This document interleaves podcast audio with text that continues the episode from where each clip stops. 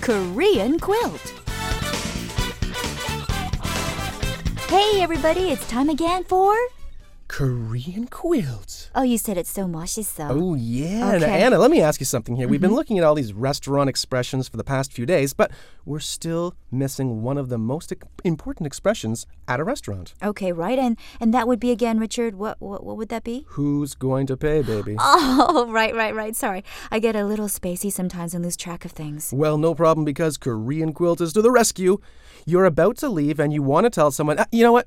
I'll pay. What can you say? We can say, 내가 낼게요. 내가 낼게요. What does that mean exactly? Well, basically, it means, I'll pay. Oh, so the 내가 is I, and the verb 내다 means to pay, right? You are amazing. And the verb conjugation is done for the future tense, like will is in English in this case, making the whole sentence, I'll pay. 내가 낼게요. One question that some of our listeners might have, Richard, is who is supposed to pay for the bill when out in Korea? Good question. In a lot of cases in Korea, the oldest person is the one who usually pays. But when the two people are friends like us, then we can go back and forth for who pays, right? You've got it, Pontiac.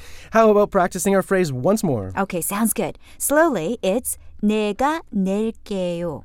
All right, I'll pay. 내가 낼게요. And at normal speed?